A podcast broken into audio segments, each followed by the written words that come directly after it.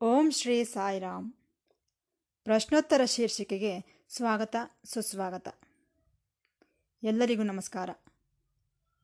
ಪ್ರತಿ ಶನಿವಾರದಂದು ಪ್ರಸಾರವಾಗುವ ಪ್ರಶ್ನೋತ್ತರ ಶೀರ್ಷಿಕೆಯಲ್ಲಿ ಪ್ರೊಫೆಸರ್ ಅನಿಲ್ ಕುಮಾರ್ ಕಾಮರಾಜರವರು ಭಕ್ತರಿಂದ ಬಂದಂತಹ ಪ್ರಶ್ನೆಗಳಿಗೆ ಭಗವಾನ್ ಶ್ರೀ ಸತ್ಯಸಾಯಿ ಬಾಬಾರವರ ದಿವ್ಯ ಉಪನ್ಯಾಸಗಳನ್ನು ಆಧಾರವಾಗಿಟ್ಟುಕೊಂಡು ಉತ್ತರಗಳನ್ನು ನೀಡುತ್ತಿದ್ದಾರೆ. ನಾವೆಲ್ಲರೂ ಈ ಪ್ರಶ್ನೋತ್ತರ ಶೀರ್ಷಿಕೆಯನ್ನು ಕೇಳಿ ಆನಂದಿಸಿ ಭಗವಾನ್ ಬಾಬಾರವರ ದಿವ್ಯ ಅನುಗ್ರಹಕ್ಕೆ ಪಾತ್ರರಾಗೋಣ. ಭಗವಂತನನ್ನು ಅನುಭವಿಸಿದವರಿಗೆ, ಭಗವತ್ ತತ್ವವನ್ನು ಗ್ರಹಿಸಿದವರಿಗೆ ಈ ಪ್ರಪಂಚ ಯಾವಾಗಲೂ ಸಹ ಒಂದೇ ರೀತಿಯಾಗಿರುವುದಿಲ್ಲ.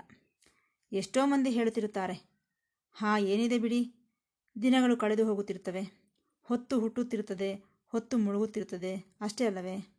ಖಾನ, ಪೀನಾ, ಸೋನ, ಮರ್ನ, ಭಗವಾನರು ಹೇಳಿದಂತೆ ಇನ್ನೇನಿದೆ ಜೀವನದಲ್ಲಿ? ಈ ರೀತಿ ಪ್ರಪಂಚವೆಲ್ಲ ಒಂದು ರೀತಿಯ ಯಾಂತ್ರಿಕವಾದಂತಹ ವ್ಯಕ್ತಿಗಳಿಗೆ ಭಗವಂತನ ಅನುಭವವಾಗಲಿ ಭಗವದ್ ಅನ್ನ ಬಗ್ಗೆ ಅವಗಾಹನೆಯಾಗಲಿ ಇರುವುದಿಲ್ಲವೆಂದು ನಾವು ಗಟ್ಟಿಯಾಗಿ ಹೇಳಬಹುದು. ಏಕೆಂದರೆ ಭಗವತ್ ಸಂಬಂಧವಾದ ಪರಿಜ್ಞಾನ ಹೊಂದಿದವನಿಗೆ ಯಾವಾಗಲೂ ಈ ಪ್ರಪಂಚ ಒಂದೇ ರೀತಿಯಾಗಿರುವುದಿಲ್ಲ. ಅದರಲ್ಲಿರುವಂತಹ ಸೌಂದರ್ಯ, ಅದರಲ್ಲಿರುವಂತಹ ಮಹಾತ್ಮೆ, ಅದರಲ್ಲಿರುವಂತಹ ಲಾವಣ್ಯ, ವೈಭವ ಸದಾ ನಿತ್ಯ ನೂತನವಾಗಿ ಕಾಣಿಸುತ್ತಿರುತ್ತದೆ. ಅದೇನೋ ಬೇಕಾಬಿಟ್ಟಿಯಾಗಿಯೋ ಯಾಂತ್ರಿಕವಾಗಿಯೋ ಇರುವುದಿಲ್ಲ. ಬಹುಶಃ ಬಾಹ್ಯ ದೃಷ್ಟಿಯನ್ನು ಹೊಂದಿರುವಂತಹ ವ್ಯಕ್ತಿಗಳಿಗೆ ಹಾಗೆ ಇರುತ್ತದೆಯೇನೋ. ನಿಜವಾಗಿ ಭಗವತ್ ತತ್ವವನ್ನು ಅನುಭವಿಸಿದವರು ಯಾರಾದರೂ ಇದ್ದಾರೆಯೇ ಎಂದರೆ ಅದಕ್ಕೆ ಉತ್ತರ, ನಾನು ಅಂದರೆ ನನ್ನ ಆತ್ಮ ಎಲ್ಲದಕ್ಕಿಂತಲೂ ಉನ್ನತವಾದದ್ದು ಎಂದು ಯಾರು ಗ್ರಹಿಸುತ್ತಾನೋ ಆತನೇ ನಿಜವಾದಂತಹ ಜ್ಞಾನಿ. ನಿಜವಾದಂತಹ ಭಗವದ್ ಅನುಭವವನ್ನು ಹೊಂದಿರುವಂತಹ ವ್ಯಕ್ತಿ ಎಂದು ಹೇಳಬಹುದು. ಆದರೆ ಇಲ್ಲಿ ನಮಗೆ ಎರಡು ಸಂದೇಹಗಳು ಬರುತ್ತವೆ.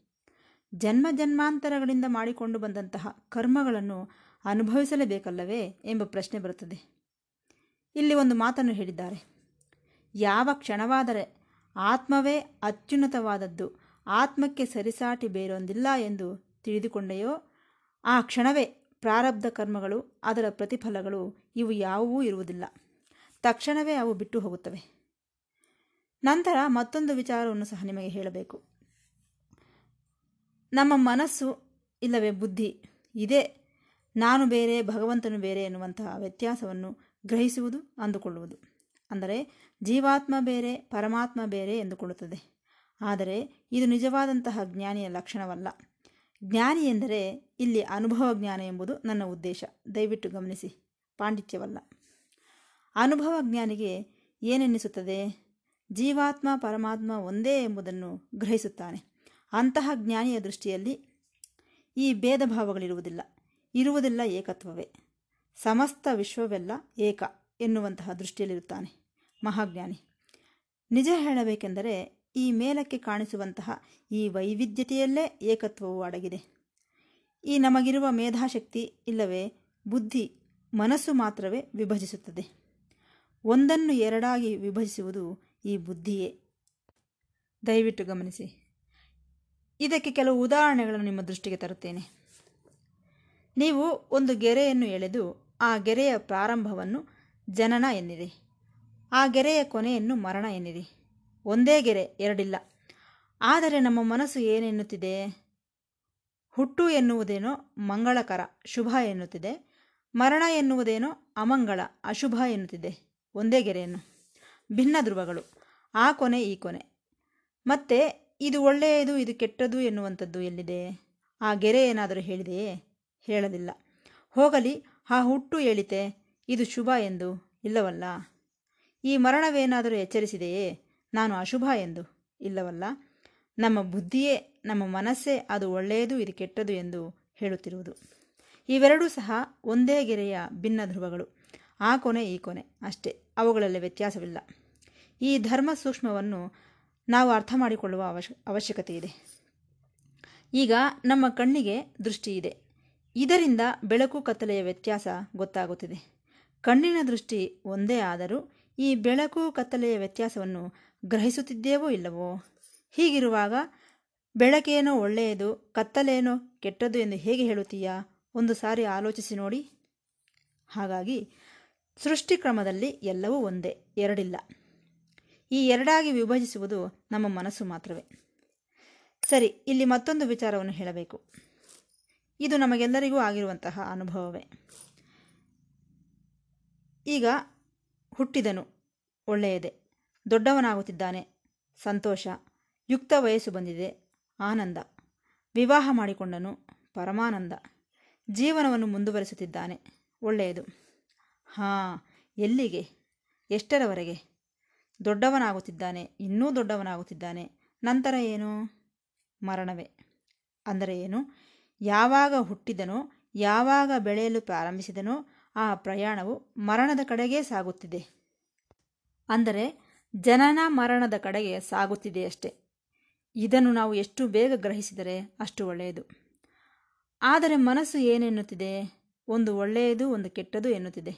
ಇದೇ ದೊಡ್ಡ ಮಿಸ್ಟೇಕ್, ತಪ್ಪು. ಉದಾಹರಣೆಗೆ ನೋಡಿ, ಒಂದು ಹೂವು ಅರಳಿದೆ.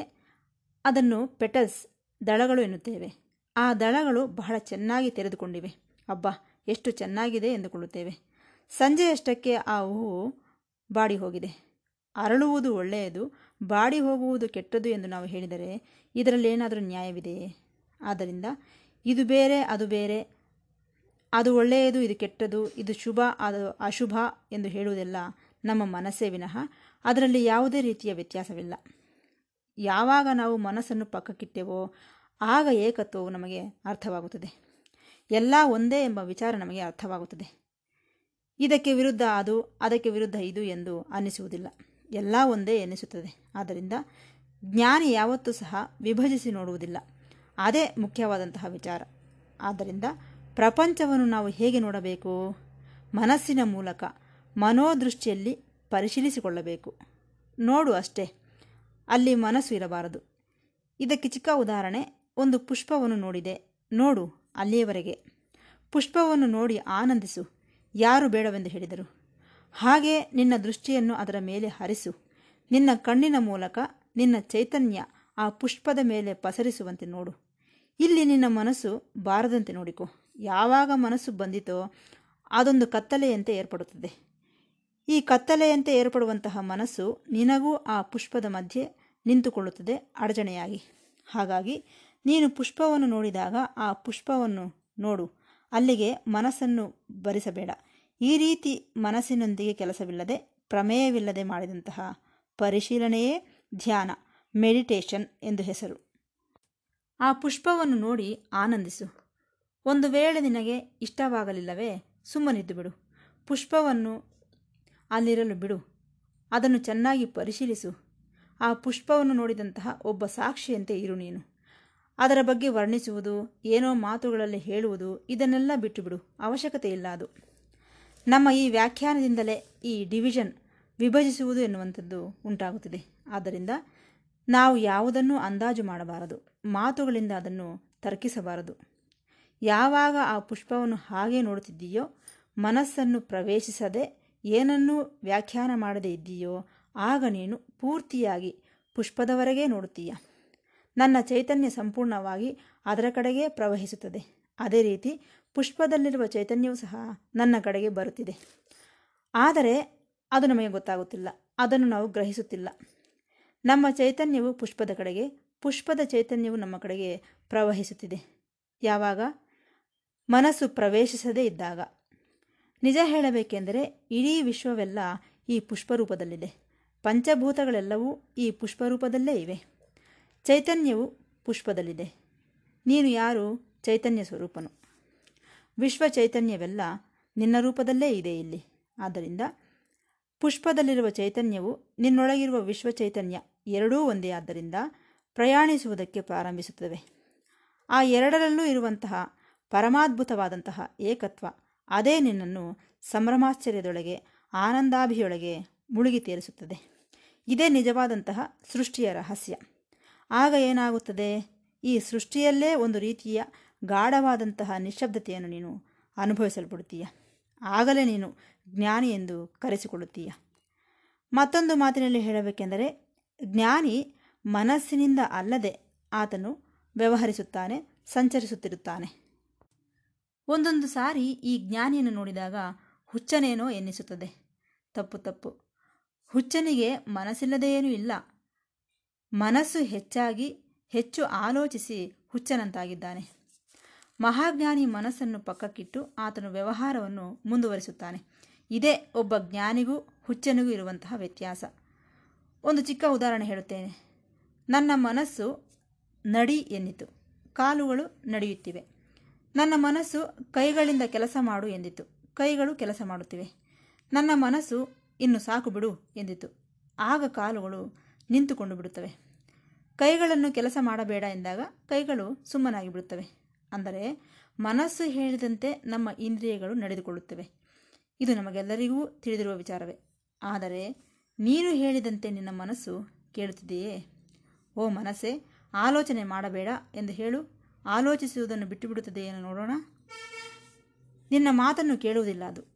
ನೀನು ಬೇಡವೆಂದರೂ ಸಹ ನಿನ್ನ ಮನಸ್ಸು ಹಾಗೆಯೇ ಆಲೋಚಿಸುತ್ತಿರುತ್ತದೆ. ಆದ್ದರಿಂದ ನಮ್ಮ ಮನಸ್ಸಿನ ಮೇಲೆ ನಮಗೆ ಕಂಟ್ರೋಲ್ ಇಲ್ಲ. ಹಾಗಾಗಿ ನಾವು ಮನಸ್ಸಿಗೆ ಗುಲಾಮರಾಗಿ ಬಿಟ್ಟಿದ್ದೇವೆ ವಿನಃ ನಮಗೆ ನಮ್ಮ ಮನಸ್ಸು ಗುಲಾಮನಾಗುವುದಿಲ್ಲ ಎಂಬ ವಿಚಾರ ನಮಗೆ ತಿಳಿದು ಹೋಗುತ್ತದೆ.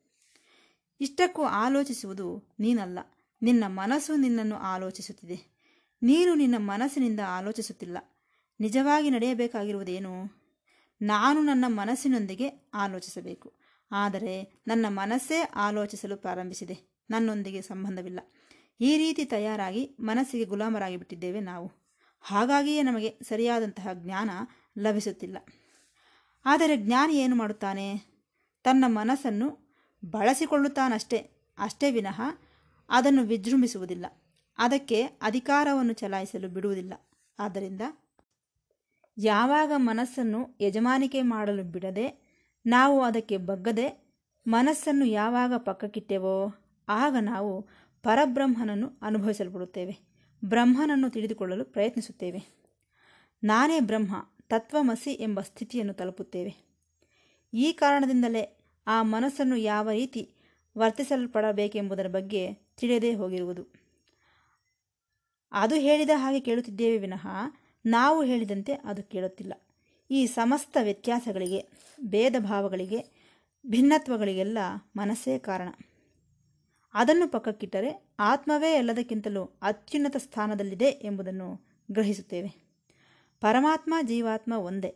ಪರಮಾತ್ಮನು ಮಹಾಸಮುದ್ರವಾದರೆ ಜೀವಾತ್ಮ ಒಂದು ಅಲೆ ಅಷ್ಟೆ. ಆ ಪರಮಾತ್ಮನೇ ಜೀವಾತ್ಮ ರೂಪದಲ್ಲಿ ಕೆಳಗಿಳಿದು ಬಂದಿದ್ದಾನೆ. ನಿನ್ನೊಳಗೆ ಇರುತ್ತಿದ್ದಾನೆ. ನಿನ್ನ ದೇಹದಲ್ಲಿ ವಿಶ್ರಾಂತಿ ಪಡೆಯುತ್ತಿದ್ದಾನೆ. ನಿನ್ನ ದೇಹವನ್ನು ಒಂದು ಛತ್ರದಂತೆ ಉಪಯೋಗಿಸಿಕೊಳ್ಳುತ್ತಿದ್ದಾನೆ ಆತನು. ಅಂದರೆ ನಿನ್ನ ದೇಹ ಆತನ ನಿವಾಸಕ್ಕೆ ಅವಕಾಶ ಮಾಡಿಕೊಟ್ಟಿದೆ. ಇದನ್ನು ಹೋಸ್ಟ್ ಎನ್ನುತ್ತಾರೆ. ಅಂದರೆ, ಪರಮಾತ್ಮ ನಿನ್ನ ದೇಹದೊಳಗೆ ಗೆಸ್ಟ್ ಅತಿಥಿಯಾಗಿದ್ದಾನೆ. ಹಾಗಾಗಿ, ಭಗವಂತನು ನನ್ನ ದೇಹದೊಳಗೆ ಅತಿಥಿಯಾಗಿದ್ದಾನೆ. ನನ್ನ ದೇಹ ಆತನಿಗೆ ಆತಿಥ್ಯವನ್ನು ನೀಡುತ್ತಿದೆ.